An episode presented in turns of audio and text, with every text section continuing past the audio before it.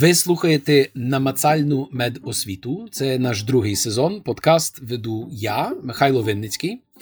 Розмовляємо про медичну освіту і про теми дотичні до медицини. Часом в намацальний спосіб, часом не дуже, але завжди ми надіємося цікаво, бо маємо справу з цікавими гостями. Сьогодні а, насправді неймовірно цікавий, на мою думку, гість. А звати її Настя Ліухіна, Анастасія Ліухіна. А я з Настю знайомий вже 20 років. А вона насправді мене сьогодні поправила, що виявляється 19.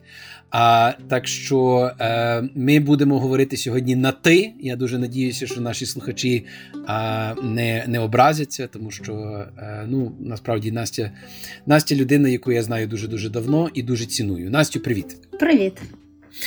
Ой, щось Настя не впевнена за цю розмову. Добре, ну нічого. Ми зараз будемо зараз будемо її витягувати з її маленького кокона. Настя є людина, яка е, я думаю, що більшість наших слухачів її знають е, як автора зовсім не страшної книги. Я хочу насправді з цього почати.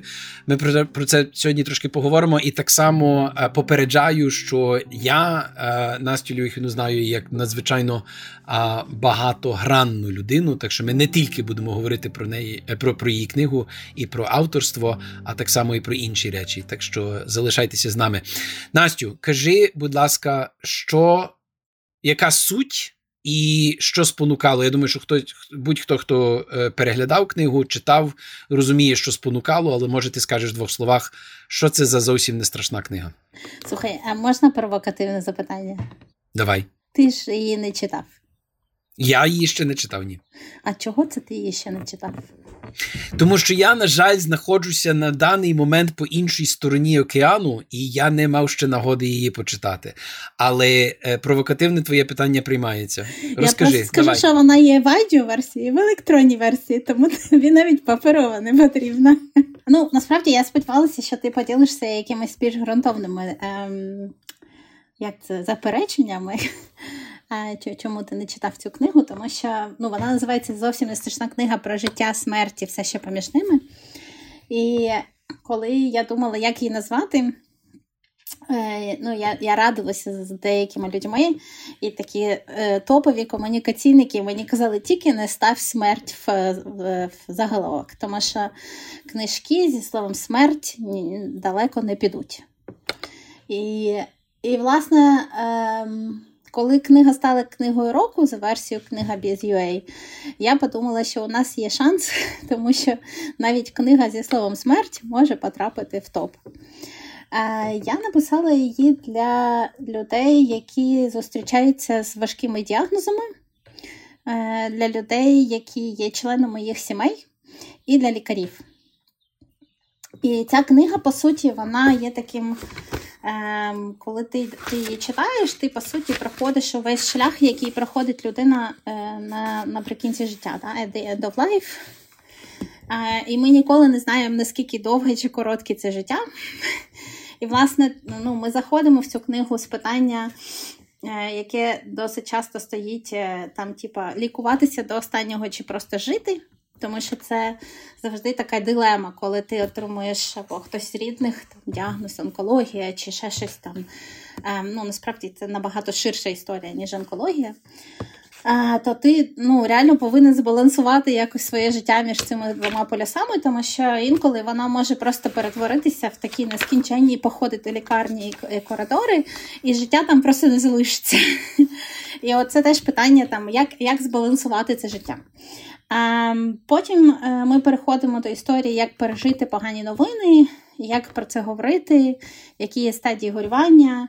І одна з таких найбільших проблем в тому, що коли людина стикається зі смертельним діагнозом, або з таким, що ми ми не використовуємо цього е, діагноз, який загрожує а, взагалі. А, ем, і який дуже сильно змінює стан справ, скажімо так, да? тому що далеко не кожен серйозний діагноз є смертельним. А, То ти проходиш через ті, е, власне, як про це говорити. І у нас велика проблема в тому, що люди про це взагалі не говорять. І багато хто не знає, що сказати, як співчувати, як ділитися, чи краще взагалі нікому нічого не говорити, прожити це самому. Да? Ем, І тут є власне блок про те, як як про це взагалі комунікувати і і про що можна тут говорити. Ем, Наступний блок це власне залишатися вдома чи в лікарні. Е, чекай, я я, тебе я тебе трошечки зу. Я тебе трошечки зупиню, тому що um, от, окей, давай так. Одна річ є комунікація е, і і як собі давати раду з діагнозом і так далі. Я просто Зараз ти розказуєш, воно воно таке трошечки звучить, ніби як. як Ну, очевидно, ти про це вже дуже багато розказувала. Так що це зрозуміло, можна подивитися в інтернеті, можна можна багато про це. А можна взагалі прочитати книжку, чого я чесно скажу, не зробив, і це треба би мені було зробити. Але я зацікавився тим, що, ем, от, наприклад, мого брата нещодавно е, був діагноз рідного брата, був діагноз третьої стадії раку. А, І я до великої міри це пережив сам. А три роки тому я поховав батька. А, Я так само це пережив. Він довший час мав Альцгеймера. А, Я думаю, що насправді про ці речі дійсно ми не багато говоримо. А тому, що нібито, як я тільки скажу, що в мого брата діагноз рак, то відразу видно видно по обличчях, як люди ой, вже не знають, що з собою робити, як про це говорити, що е, що, що, е, як там далі буде, і так далі. А ця книжка в тебе виходить, мені здається, не просто типу інструкція, що робити, а це є, наскільки я розумію, певне власне пережиття, в тому числі е, втрати. А, Ну, ця книжка не тільки про втрату, тобто вона, власне, про життя. Е, і життя до до останнього моменту, і вона про те, власне, де шукати підтримки, як її шукати, тому що в нас фактично відсутня або майже відсутня система паліативної допомоги. Я пройшла усі ці етапи з бабусі, з дідусем, е, з мамою. Тобто, це це дійсно все прийшло з мого власного досвіду. І коли я все це прожила, я подумала, що треба щось е, зібрати докупи, щоб віддати людям, тому що насправді в нас ну, з одного боку про це взагалі не говорять, з іншого боку, лікарі про це мовчать, і вони теж не знають, як себе поводити з такими людьми, пацієнтами і діагнозами, бо це дуже незручно. Ем, і, власне, я зібрала досить багато різних рекомендацій і історій для того, щоб показати, які є різні варіанти. Тобто, це не є інструкція, it's not a manual, да? це не є інструкція до дії. Ем, але ключова ідея книги це те, що людина більше, ніж е, її діагноз, і що дуже часто власне ключова проблема полягає в тому, що коли вона отримує інформацію про свій діагноз, її перестають сприймати як людину, а починають е, з нею поводитися як з діагнозом. І звідси, відповідно, вона стає дуже е, ну, одинокою. Ем, е, її потреби незадоволені, і це починається теж депресія. Люди навколо теж е, втрачають контакт. І, власне, ця книга про те, як як продовжувати жити і насолоджуватися один одним навіть в цих умовах. Цікаво. А, нас був перший один з перших наших подкастів ще першого сезону. Ми говорили з Рейчел Кларк. А, І це, як ти знаєш, можливо, це це вона приїздила разом з Генрі Маршом. А Генрі Марш, я думаю, ну для для лікарської спільноти має бути достатньо відома людина. Це нейрохірург. А Рейчел Кларк а, якраз займається паліативною медициною. І вона говорила якраз про а, те, в неї дуже цікава фраза була, що а, ем, насправді най ем, життєрадісніші люди, з якими вона стикається, е, це люди, яким залишилося відносно мало жити. А це люди, які живуть моментом, це люди, які. А, і, Але але разом з тим вона каже, що що важливе є, щоб була лікарська підтримка тієї людяності. А, І і, і цього, на жаль, на жаль, немає, бо так як ти кажеш, дуже часто спілкуються з діагнозом, радше ніж спілкуватися з людиною. А як цьому запобігти? Ну, я думаю, що тут є е, дві складові. По-перше, це забезпечення якихось базової медичної підтримки, тобто знеболення, ну і і базових речей, де, які стосуються е, досить багато так, людей є симптомів і дискомфорту. І коли ти приходиш в лікарню і в тебе є такий діагноз, зазвичай знаєш, що кажуть лікарі. Вони кажуть: ну, а що ви хотіли? Mm. І оце, що ви хотіли, ну, це означає, що я тобі не допоможу, і я з тобою не буду. Так? А, Тобто забезпечення цієї базової медичної частини воно є важливо, і в нас в країні є надзвичайно великі проблеми з доступністю і розумінням того, що знеболення є важливим. Тобто, якщо ти е, організуєш базовий доступ до знеболення, то ти вже частину проблем вирішиш цим. Да? А друга частина це власне залишатися з людиною в контакті до останнього і взаємодіяти з нею як з людиною. І це стосується як медиків, так і сімей. Um, і і це, власне, про те, як жити поруч, і як цінувати це життя, і як проводити його з сенс, сенсом з якимось, да? і як залишати простір для контролю і для прийняття рішень людині, яка тобі здається, вже ну от-от піде. Але насправді вона залишається людиною, і їй важливо до останнього приймати рішення, які її стосуються, тому що втрата цього контролю вона є джерелом, мабуть, найбільшого страху і дискомфорту людей, е, які ем, знаходяться на паліативній допомозі. Десь ми з тобою обоє викладачі. Та? Е, Я дуже добре пам'ятаю, коли ти перший раз зайшла в аудиторію. Якщо не помиляюся, ти була гостьовим лектором на одному з моїх семінарів. А, І я, я це було в бізнес-школі, нічого не мало спільного з з медичною освітою. Але зараз ми обоє маємо справу трошечки більше з медиками. І е, мене виникає запитання, чи цю людяність, чи це ставлення до людини зі сторони лікаря можна навчити. А чи це чи цьому можна навчити? Тому що ми насправді на багатьох подкастах говорили про емпатію. Є навіть там підручник з емпатії, які о, які е, наші колеги е, видали. І це це дуже це, добре. Це була але... я, до речі.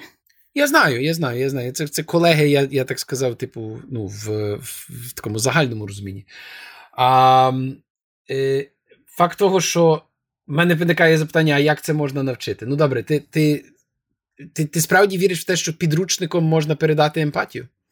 Ну, дивися, у нас є е, одна така базова проблема, і найчастіше питання, яке я отримувала в лікарських е, медичних аудиторіях, не тільки лікарських, але медсестринських, це е, вони казали: а комунікація і емпатія це типа бонус, чи це базова е, історія про компетентність? Да? Тобто, ну, Тому що всім здається, що надання технократичної медичної допомоги і комунікація це дві речі. Що надання допомоги це, е, це базова історія, а от комунікації вони не обов'язкові.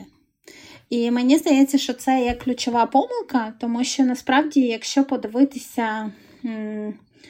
На на опитування ми, до речі, проводили деякі опитування, і, наприклад, Афіна проводила опитування. Ем, ми поставили, Вони поставили питання Проте а, е, зараз як воно, які е, п'ять якостей лікаря ви вважаєте найважливішими? Ну, і В них опитували вони онкопацієнтів, і ми просто проаналізували ці відповіді. Це було відкри... відкрите питання, тобто люди могли написати все, що завгодно.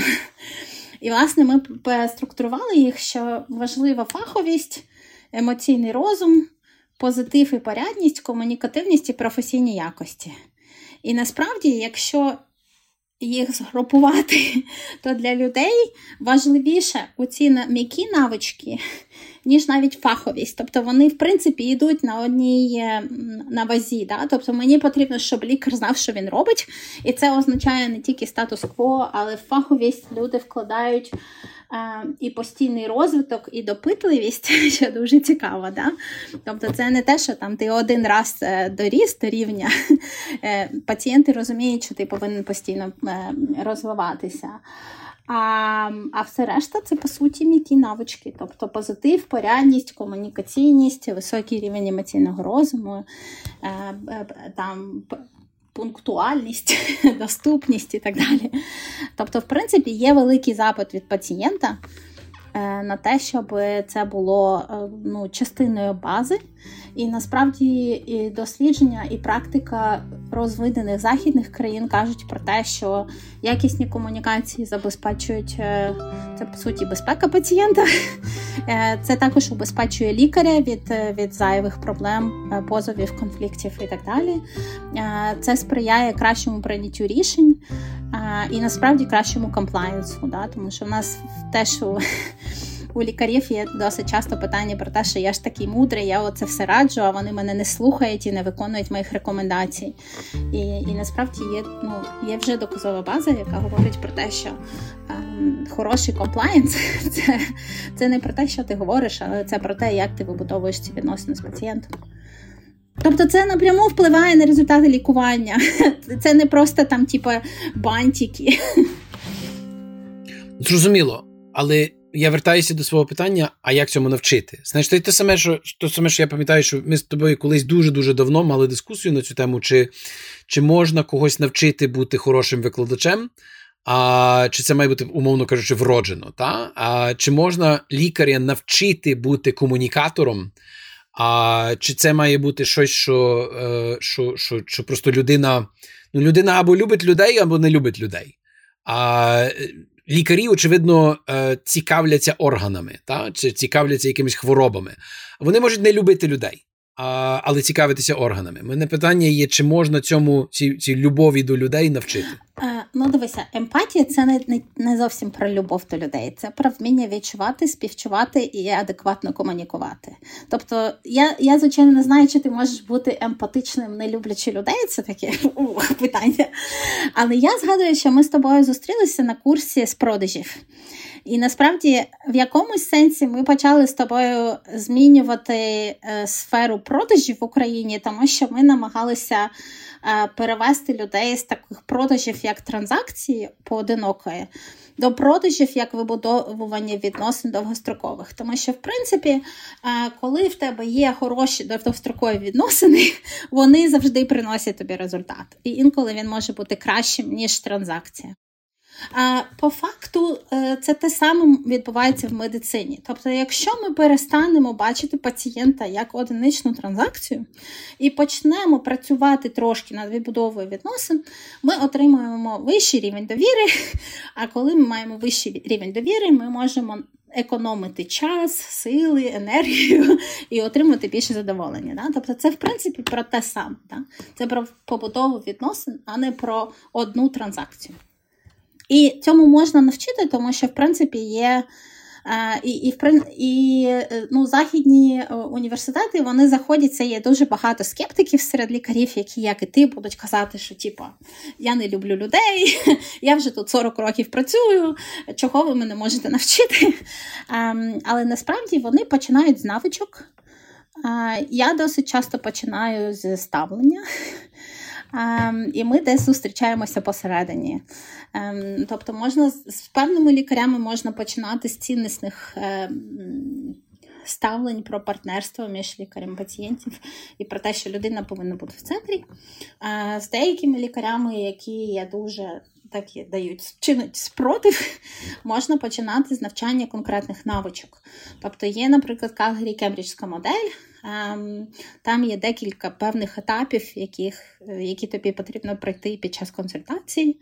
І на кожному етапі тобі потрібно застосувати певні навички. Там, Як ставити питання, чи як ем, як комунікувати погані новини, чи ще щось. Оце це можна розкласти на навички і зайти в це е, навчання саме новичкове. І люди, коли починають використовувати ці навички, вони повертаються і кажуть, блін, це працює.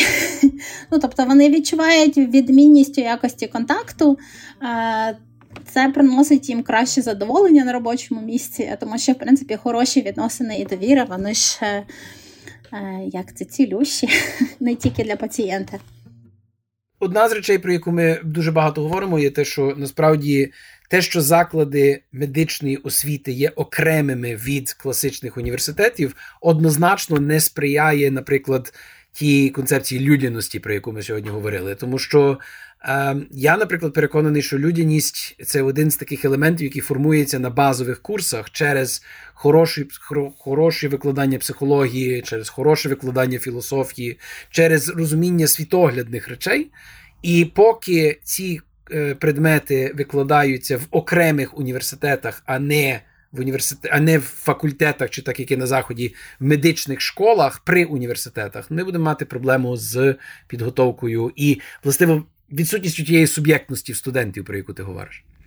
Ну я просто хочу підтримати е, історію про, е, про, про, про кругозор. Да? Тобто це не тільки про людяність, це про загальний розвиток.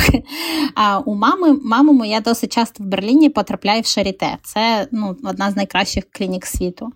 І відповідно у нас там вже є, лікарі, яких ми більше любимо, яких менше любимо.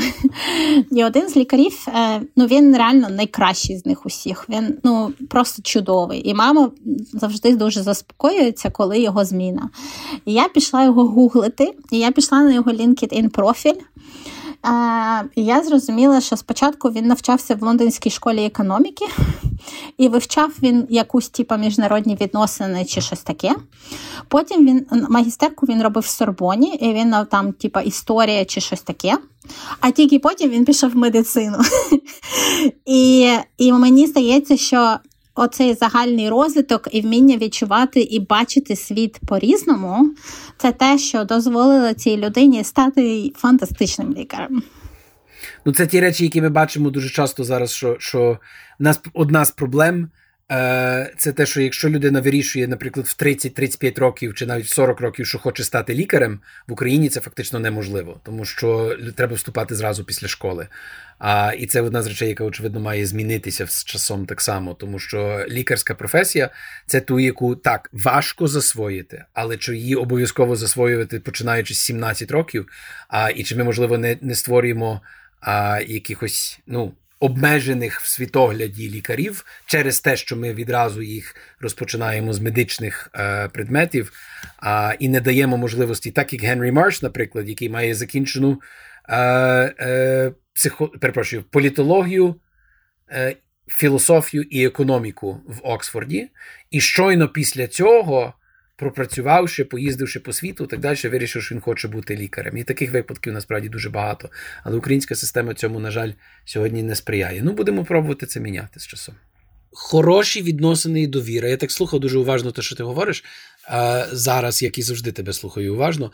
Але е, в цьому випадку ти говориш про відносини довіри, і що довіра, е, людяність, так далі, це все речі, які які можуть бути навіть цілющі, що має бути особистісний зв'язок, так далі. А тепер давай нашу машину часу ми е, прокрутимо там, років 5-7 тому назад коли Настя Люхіна була відома активістка, а, ну я дуже добре це пам'ятаю, за доступ до реанімації.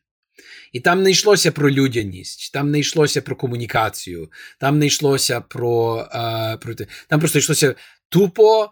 Треба було пробити, а, по-перше, зміну до наказу МОЗ, а по-друге, а, ну, переконати головних лікарів, що пустити батьків в реанімацію до своєї дитини це це, це, щось це щось позитивне. Ти ти настільки змінюєшся в своїх ролях, що ти типу переходиш від лодокола до такої собі е, приємної викладачки, яка вчить емпатії. А, ну, це, це, Як як це поєднується в одній особі, чесно кажучи, для мене не зрозуміло. Але давай трошечки розкажи мені про про, е, цю про, про, про боротьбу за реанімацію. У мене бувають випадки там в Фейсбуці, обговорюється якась тема, взагалі, яка не стосується медицини, і приходить якийсь лікар і каже: Ви взагалі були за відкриті реанімації, мені з вами нема про що говорити. Типа.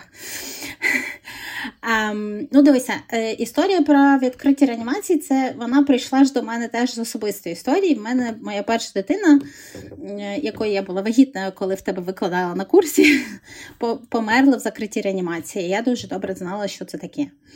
А, І на той момент я дійсно була лідоколом, і для мене це було абсолютно важливо відновити свою гідність і дати можливість іншим батькам, дорослим дітям бути поруч зі своїми рідними.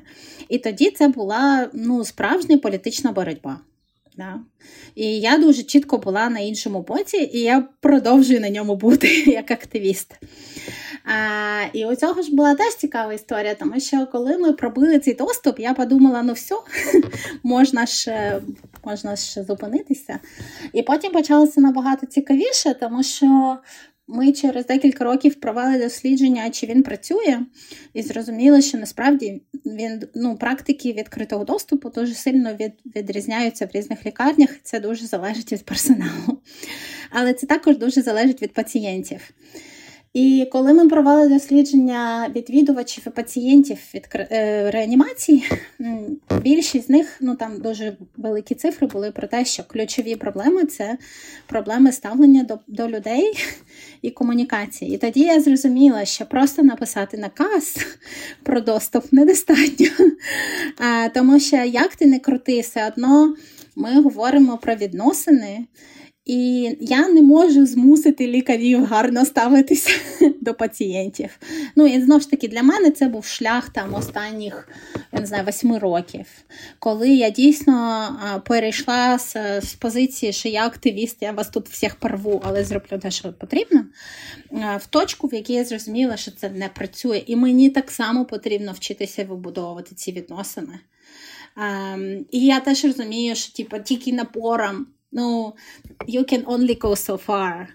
Um, і насправді для мене і і цей курс, який ми розробили, який там який називається Емпатія і людяність в охороні здоров'я, він для мене теж був великим шляхом роботи з іншими лікарями для того, щоб навчитися вибудовувати ці відносини. Тому що я заходила в цей курс розуміючи, що вони мені потрібні, але з розумінням, що типу, це все лікарі, це їхня відповідальність, це вони повинні вибудовувати зі мною відносини.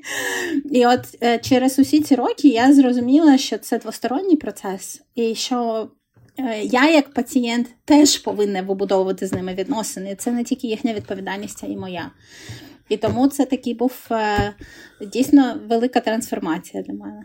Чи ти якось скажімо так, чи чи, чи, чи ти якось шкодуєш, а, що, можливо, занадто жорстко взялася за реанімацію?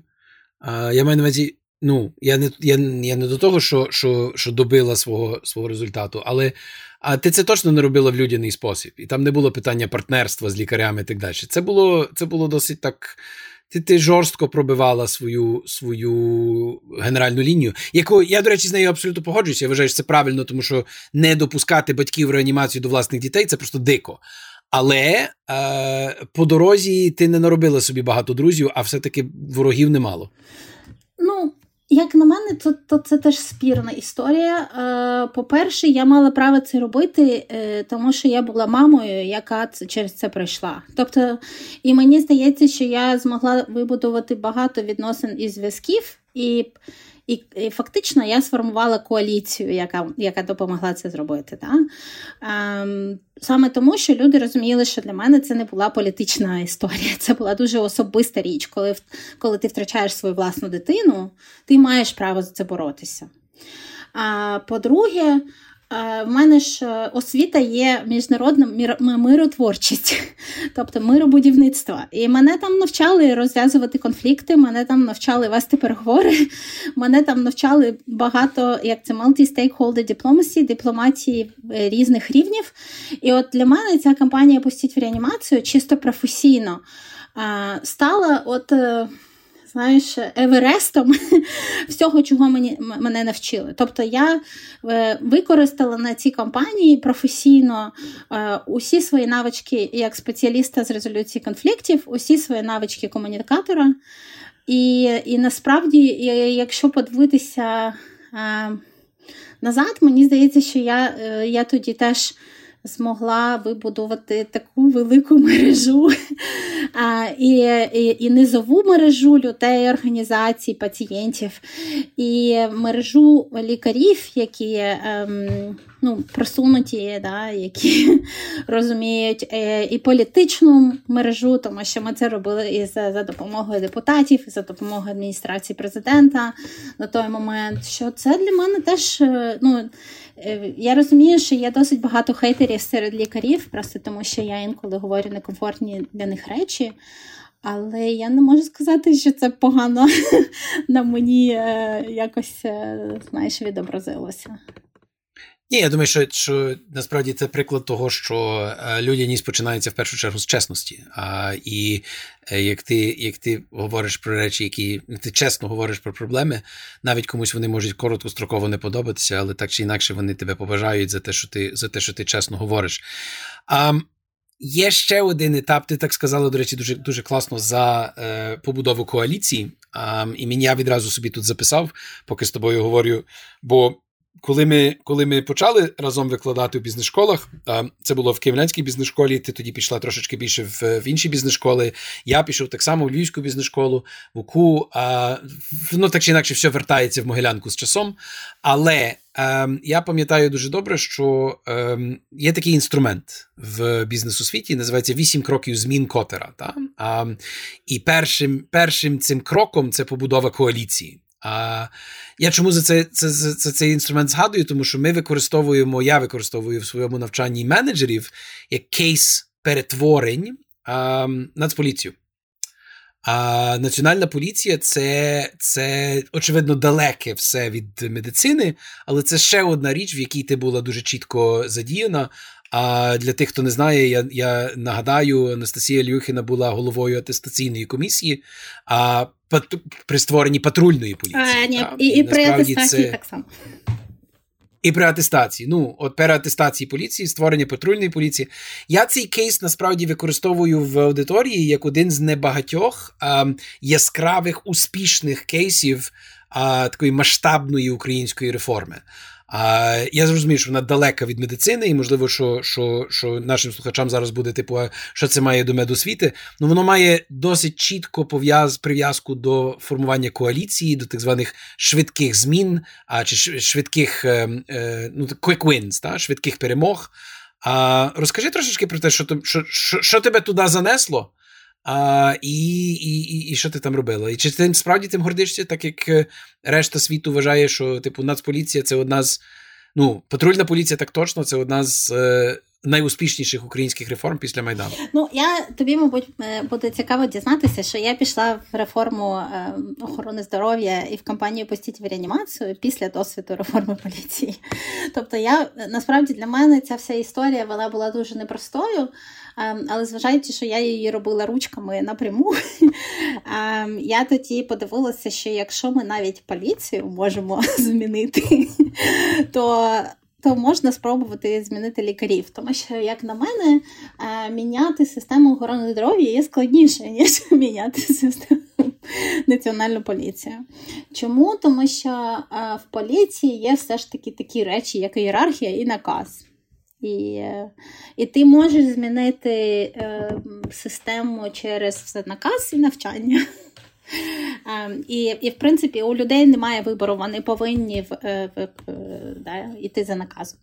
Ем, але тобі потрібно, звичайно, їх там відібрати, навчити, і оце все, що ми робили.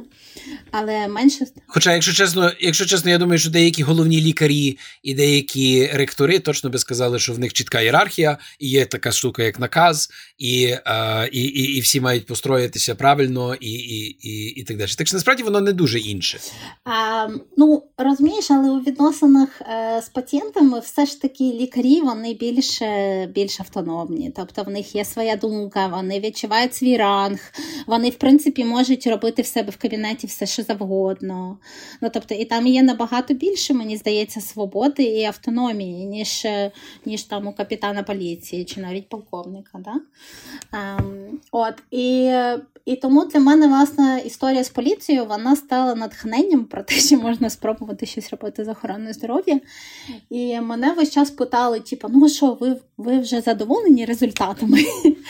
Ем, я тоді зрозуміла, що ем, ми закінчимо реформу поліції тоді, коли ми створимо з неї організацію, яка постійно навчається. Тобто цілі реформи не полягає в тому, щоб там з точки А в точку Б дійти. Е, знаєш, статично, але вона полягає в тому, щоб е, організація постійно навчалася з досвіду і постійно робила висновки і постійно мінялася. Тобто, це не зробити її кращою в одной там, типу, вид, але але, але навчити організацію людей і побудувати структуру таким чином, щоб вона повинна по, по, по, постійно навчалася. А, Мені здається, що це теж, теж важливо зробити в медицині, тому що все ж таки є така. А, ну, так, Такий консерватизм, є досить багато таких речей, але мені здається, що це теж змінюється а, ем, з тим, що треба а, е, треба дивитися останні дослідження і і якось відслідковувати прогрес, можливо, творити його самим. То Мені здається, що воно теж заявляється як частина престижу, але раніше ж типу, треба ж йти до доктора наук, який все знає. Але ти не, але ти зараз, коли ти говориш про організацію, яка постійно вчиться, постійно змінюється, ти зараз не говориш про те, що називається ну, безперервний професійний розвиток. Ти говориш про трошечки більше. А, Але це неможливо е, без, я, я... без без безперервного професійного розвитку. Тому що по факту Очевидно. Е, організація, яка навчається, якщо в неї немає цінності безперервного безперервного розвитку професійного, і це ж починається на мікрорівні однієї людини і закінчується на на всій структурі, то тоді ти взагалі ну, типу, це вже не воно. Так, ну я я погоджуюся, але дивися, тут питання в тому, що от от е, знову ж таки вертаючися трошечки до соціології, до менеджменту, тими речами, які я я займаюся. Ми ми, ми знаємо, що є така штука англійською мовою називається tacit knowledge. Та? Це типу ті речі, які ми робимо, які ми не можемо пояснити, чому ми їх робимо і як ми їх робимо. Класичний приклад тут є: от напиши мені інструкцію із їзди на велосипеді. Та? А е, інструкція буде абсолютно, ну вона буде або дуже складна, і тому не ніхто її не буде читати, або насправді це та річ, яку не, не потрібно інструкції. Тут потрібно просто сісти і поїхати, і відчути, що це таке, і, і, і, і так далі. Організації також мають певні. Е, елементи знань, певні елементи навичок, які відбуваються всередині в організації, які дуже часто важко описати. А ти, як е, як, говор, як ми традиційно зараз говоримо про безперервний професійний розвиток лікаря, то це є: от прочитав статтю, а, е, зробив там певні висновки на підставі там е, якихось доказової медицини, а е, поцікавився якимись новими ліками і так далі, і випробував це на практиці, поїхавши на семінари, поспілкувавшися з іншими лікарями. Це не організаційна. Це не організаційний розвиток, як такий, і він точно не впливає на ті речі, які не дуже можна описати. Я, до речі, про про велосипеди е, навмисне там трошечки заклав е, закалку, але кажи, кажи, що ти думаєш з цього приводу? Поки ти поки ми не переключилися на велосипеди. Ну, Декілька просто прикладів з поліції, які мене дуже надихнули, коли я працювала з американською поліцією і з, із, із маршалами. А, ну, Тобто, по-перше, у них є такий принцип, що навички випаровуються, яких, якщо їх не застосовувати. І тому ти повинен кожна там дуже регулярно відпрацьовувати певні навички. Е, е, І це, і це, на це забюджетований твій робочий час. Тобто недостатньо один раз навчитися стріляти. Тобі потрібно стріляти кожного там тижня, умовно, для того, щоб ти був в формі. І для лікарів, і для поліцейських важливо бути в формі.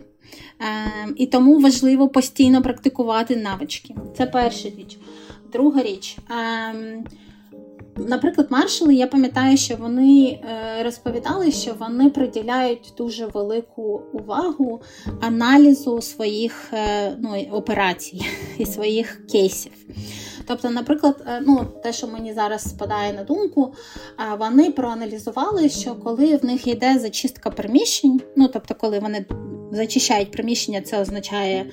Переконуються, що там нічого немає і нікого, то досить часто в них бувало таке, що вони стріляли в своїх колег.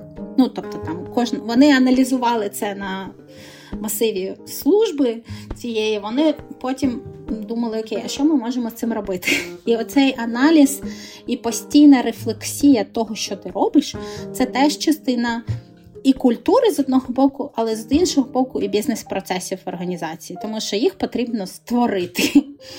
А, Ну і третя річ, яка мене теж дуже надихала.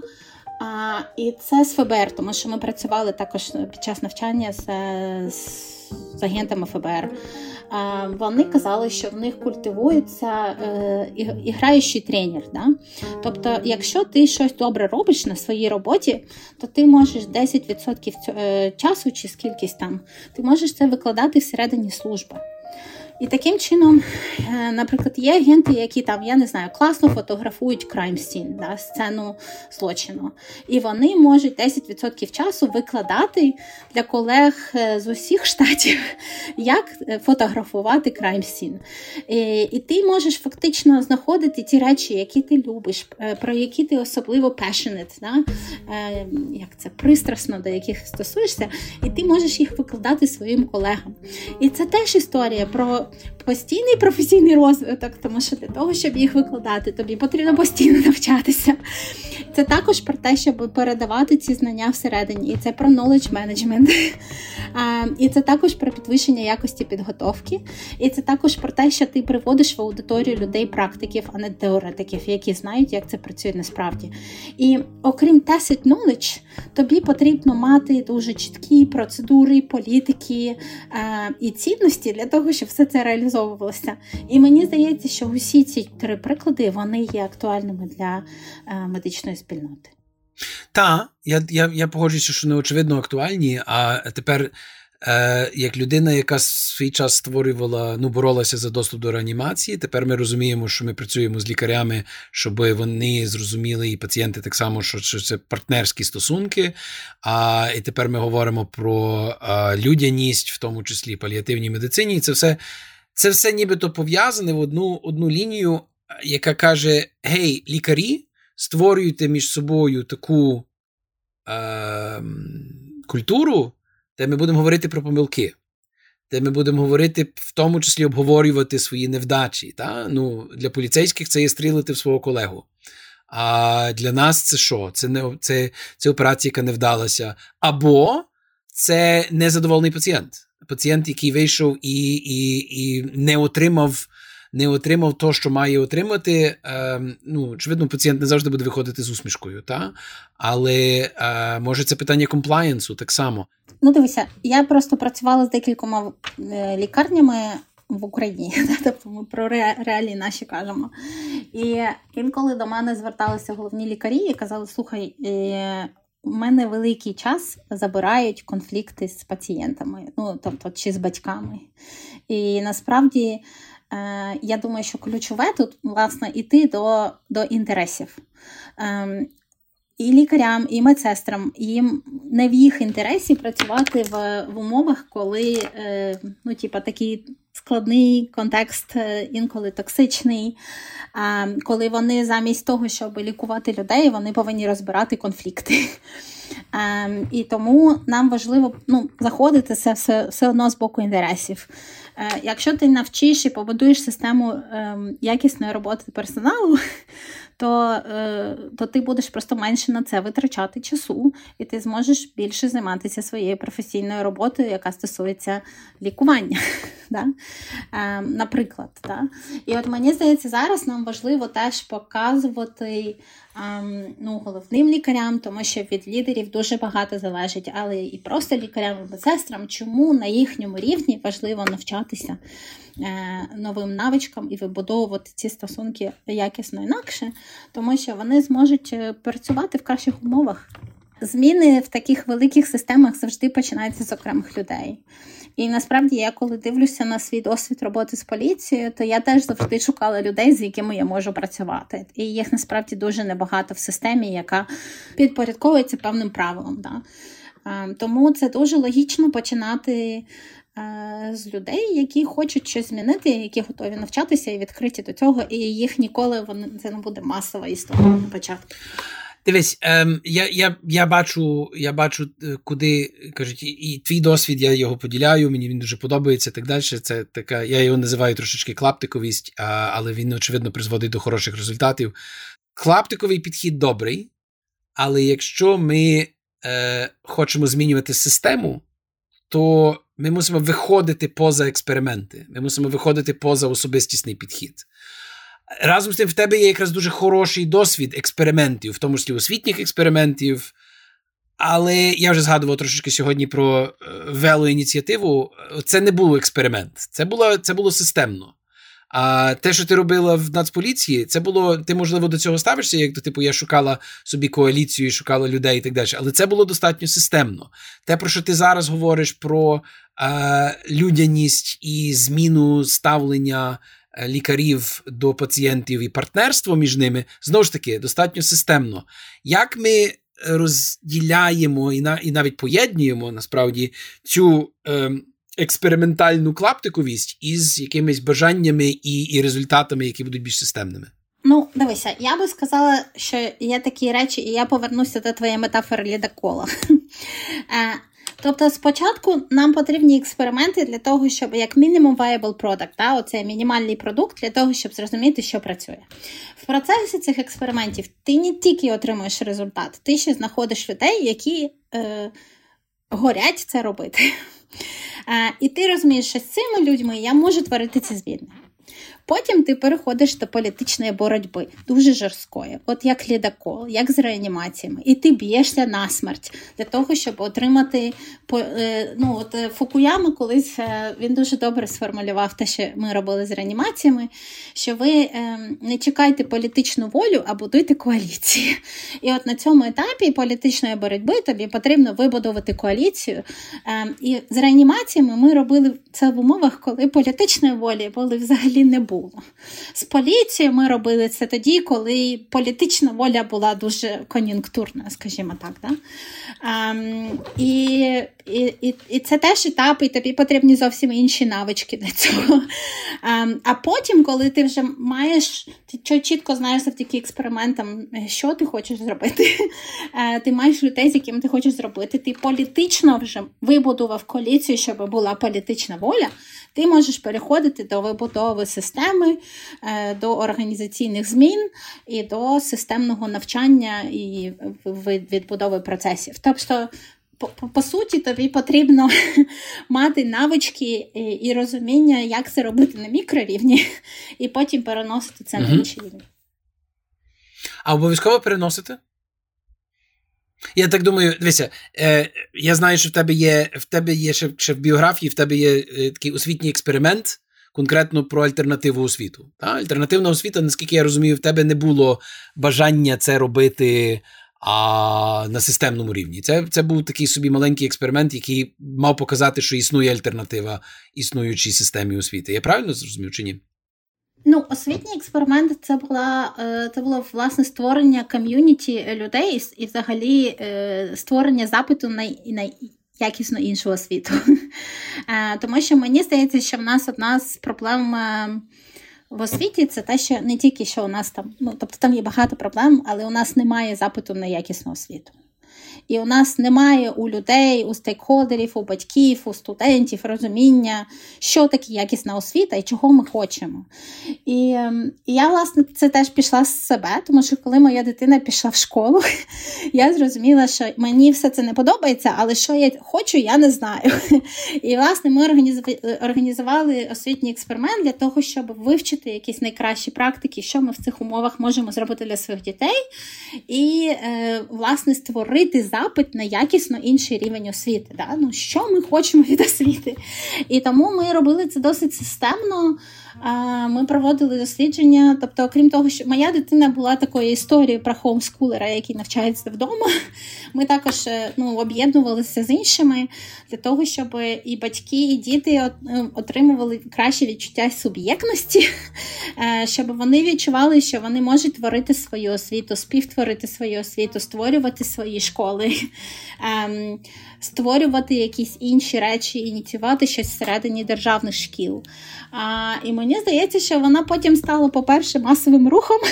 А по-друге, ми ми реально намагалися змінити підхід міністерства до цих питань і лібералізувати їх. І, власне, тоді ми ще брали, ну, намагалися змінити підхід до розробки е, боженьки, наказу про про домашню освіту і whatever, я не пам'ятаю. Да?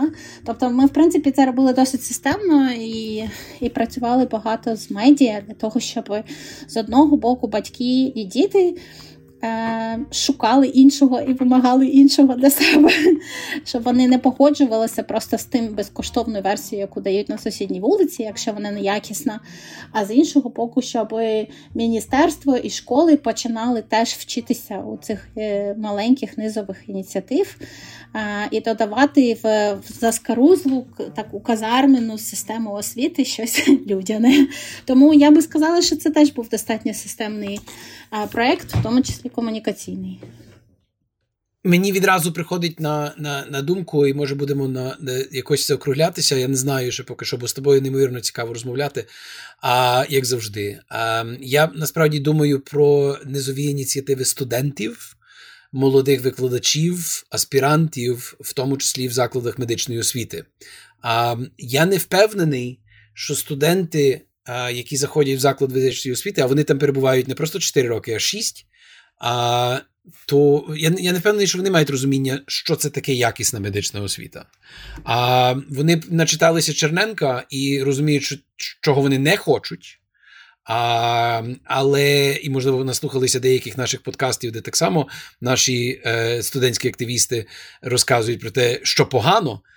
Але якраз твій приклад це є е, збирання людей для того, щоб розуміти, а що ми хочемо. І е, тут в мене можливо навіть і заклик, і цікаво було почути твою думку. Е, Чи можна цей досвід аналогічно перенести на заклад медичної освіти, де знаходяться активісти, студенти? Активісти, можливо, молоді викладачі, можливо, аспіранти, які між собою проговорять, а взагалі то, а що ми хочемо від цих шести років, що ми тут будемо? Не просто диплом лікаря, а, а, а, а, а щось інше. Ну, дивися, мені здається, що для того, щоб були низові ініціативи, і щоб вони мали конструктивний вплив, а не тільки деструктивний. Так? Тому що мені здається, що якщо ми хочемо системних змін, то нам потрібен конструктивний вплив. То потрібно, як мінімум, дві передумови. Перше це суб'єктність цих людей. Тобто вони повинні відчувати, що вони мають сили, право і розуміють, що вони хочуть. І і вони можуть впливати на на той навчальний процес, який в них відбувається. Да? І це теж певний рівень дорослості насправді, і певний рівень навичок так само. Цього можна навчитися. Ми, до речі, колись з Арсенієм Фінбергом записали курс, називається Як полагодити світ. Він є на ВУМ онлайн, і там можна теж подивитися частково. Да, Знову ж таки, і як не тільки протестувати, а як співтворити тому що це набагато важливіше, ніж протестувати. Хоча на різних етапах потрібно і протестувати. Але друга річ, з боку навчальних закладів, важливо, щоб був простір для цих речей. Для того, щоб був простір для цього діалогу, для того, щоб людям, які викладають або управляють навчальними закладами, вони давали простір для цього діалогу, щоб вони готові були і відкриті змінюватися, тому що ми повертаємося до організації, яка постійно вчиться. Ем, але ну, з огляду на низові ініціативи я для себе зробила висновок, що а, Коли ти це робиш, тобі дуже важливо. Ну і знову ж таки, це твоє питання там, типу, від реанімації до діалогу. От тобі дуже важливо не тільки знати, проти чого ти йдеш, але за що ти борешся.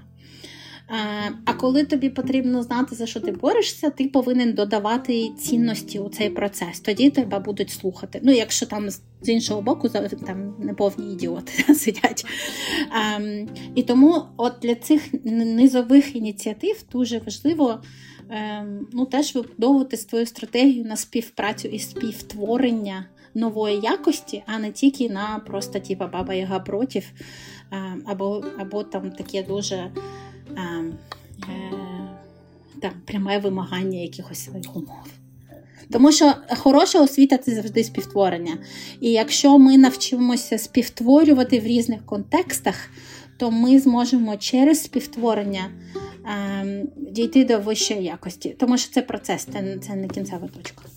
І на тому ми поставимо поки що три точки три крапки, тому що насправді е, цей процес продовжується. Настю, дуже дякую за твої думки сьогоднішні. Мені особисто було неймовірно цікаво спілкуватися. Я надіюся, що нашим слухачам також. А е, Настя Люхіна була на сьогоднішня гостя. Я хочу одну річ сказати: що якщо ви загуглите Настю Люхіну, Анастасія Люхіна, е, майте на увазі, що їх є дві.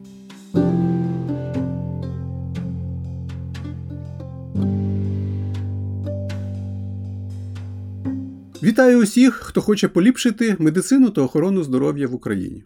В усьому світі інсульт одна з головних причин смертності населення та головна причина пожиттєвої втрати функціональної спроможності. Світовий досвід свідчить, що впровадження передових досягнень щодо організації та реалізації надання допомоги при інсульті суттєво поліпшує результати цієї допомоги. Україна є одним з європейських, так би мовити, лідерів у спричиненні інсультом смертності. Тож для нас впровадження передового світового досвіду у надання допомоги при інсульті надзвичайно актуальне. Я Дмитро Гуляєв, і тема нашої зустрічі сьогодні чи медицина інсульту в Україні заснована на свідченнях. Лише кілька десятиріч тому, до появи комп'ютерної і магніторезонансної томографії, а трохи згодом ефективних методів е, реканалізації, тобто відновлення прохідності мозкових судин, медицини інсульту як клінічної дисципліни не існувало. Введення пацієнтів з інсультом полягало у безсилому спостереженні за ними і побудові клініка анатомічних паралелей. Тож тодішня медицина інсульту була скоріше не клінічною дисципліною, а свого роду підрозділом невропатології у її цивілізованому розумінні, тобто дисципліни, що досліджує патоморфологію неврологічних захворювань. Кваліфікація невропатолога у наданні допомоги при інсульті обмежувалася навичками топічної діагностики, уражень і прогнозування наслідків інсульту залежно від його локалізації, припущеної на підставі клінічних проявів, і мала небагато спільного зі здатністю до надання ефективної допомоги, особливо там, де не було системи ефективної реабілітації, тобто, зокрема, і в Україні. Тож медицина інсульту виокремилася як така з неврології саме завдяки впровадженню та поширенню медицини, заснованої на свідченнях. В 2021 році у журналі Cerebrovascular Diseases, одному з найавторитетніших у світі журналів з медицини інсульту, в ознаменування його 30-річчя було оприлюднено статтю відомого інсультолога Грема Хенкі Evolution of Evidence-Based Medicine in Stroke, тобто розвиток медицини інсульту, заснованої на свідченнях. Ця стаття вільно доступна на сайті видавництва журналу. Посилання на оригінал статті, а також на її переклад українською, наведені у описі до цього подкасту.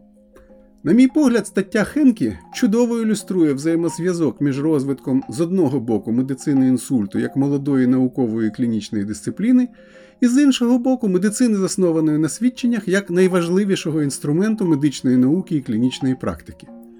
Автор переконливо показав, що впровадження та розвиток медицини інсульту, заснованої на свідченнях, зробили можливим суттєвий прогрес у нашому розумінні судинних захворювань головного мозку, методів їх клінічних досліджень і забезпечили поліпшення кінцевих результатів у пацієнтів з інсультом.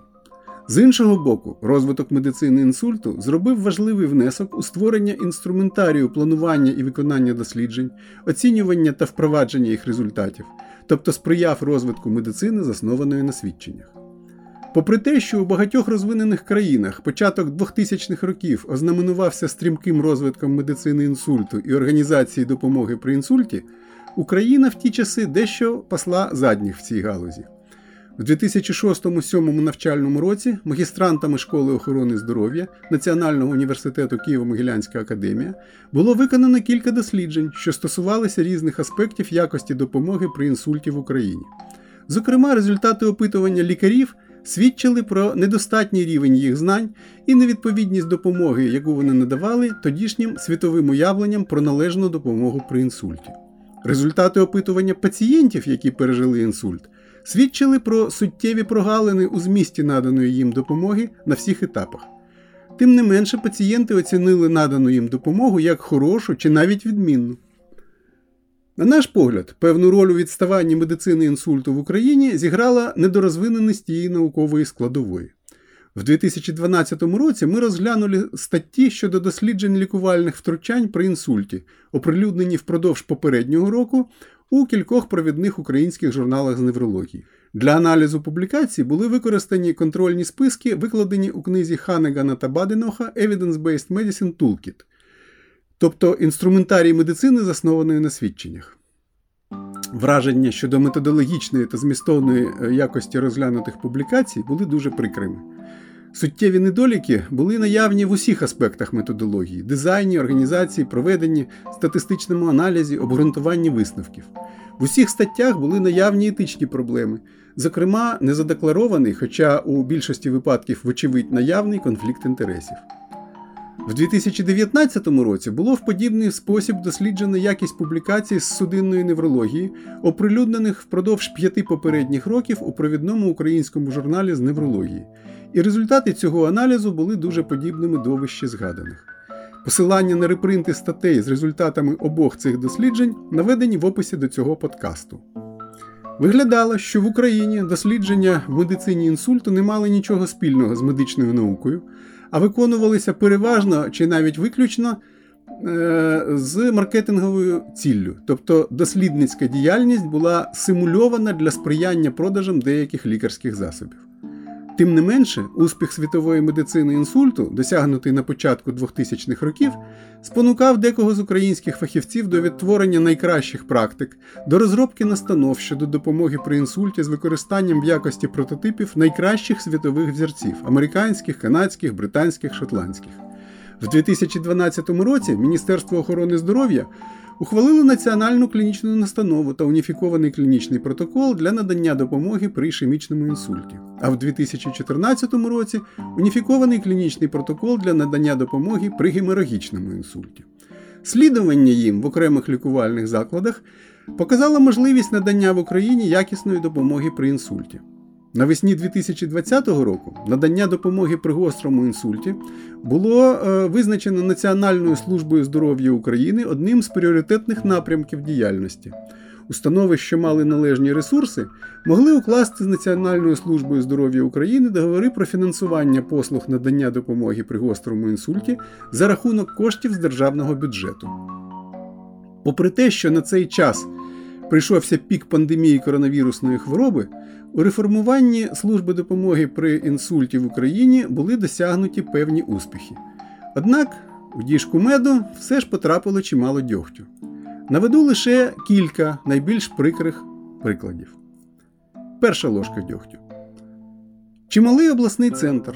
В лікувальній установі, що має контракт з НСЗУ на надання допомоги пацієнтам з гострим інсультом, Пацієнтці не проводять належного обстеження та лікування, натомість нагло рекомендують родичам придбати за власні кошти нейропротектори, тобто псевдоліки, що не використовуються ніде у цивілізованому світі, а поширені лише у деяких постсовєтських та інших недорозвинених країнах.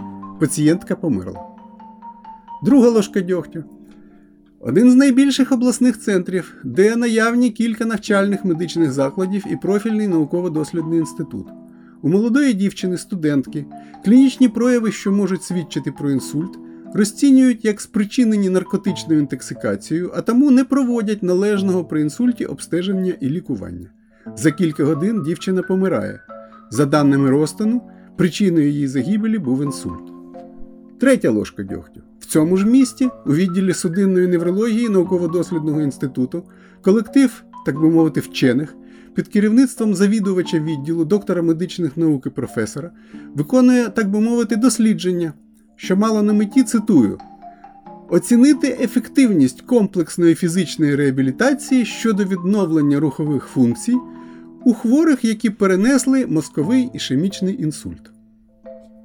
Зауважимо, що нині ніде в цивілізованому світі ефективність комплексної фізичної реабілітації не викликає жодних сумнівів вже впродовж кількох десятиріч.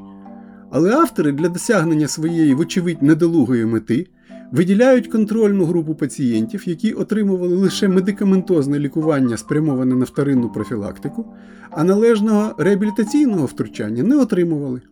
Таким чином, половині пацієнтів, включених до цього, так би мовити, дослідження, не було надано належної допомоги, і кінцеві результати у цих пацієнтів виявилися цілком очікувано гіршими у порівнянні з тими, кому реабілітаційні втручання проводилися.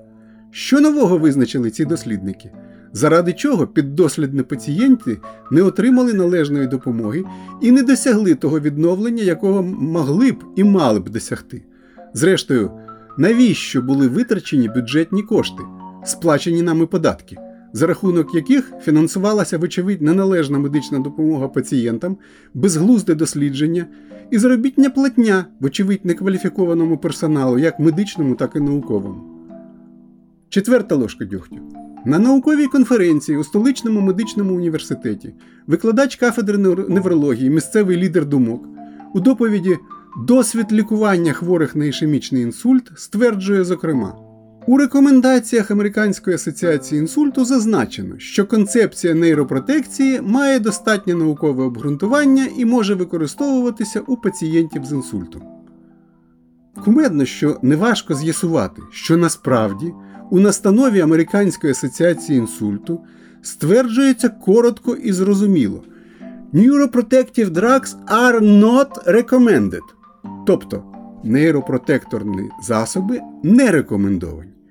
І хоча така очевидна невідповідність між тим, що декларують наші, так би мовити, вчені, чи принаймні дехто з них, і що є насправді, викликає певний подив, особисто мене ще більше здивувало те, що на цю невідповідність не звернули уваги ані учасники конференції, ані редакція медичного видання, яке оприлюднило резюме цієї конференції. Деякі проблеми медицини інсульту у світі та Україні та роль псевдонауки у їх виникненні були розглянуті е, у статті, що не так з доказовою інсультною медициною, репринт якої доступний за посиланням в описі до цього подкасту. На мій погляд, широке впровадження медицини, заснованої на свідченнях, у діяльність фахівців медицини інсульту і суміжних фахів сприятиме подоланню більшості з цих проблем. Сподіваюся, що зусилля небайдужої медичної спільноти допоможуть подолати об'єктивні, а особливо суб'єктивні труднощі у медицині інсульту в Україні та створити потужну службу допомоги при інсульті.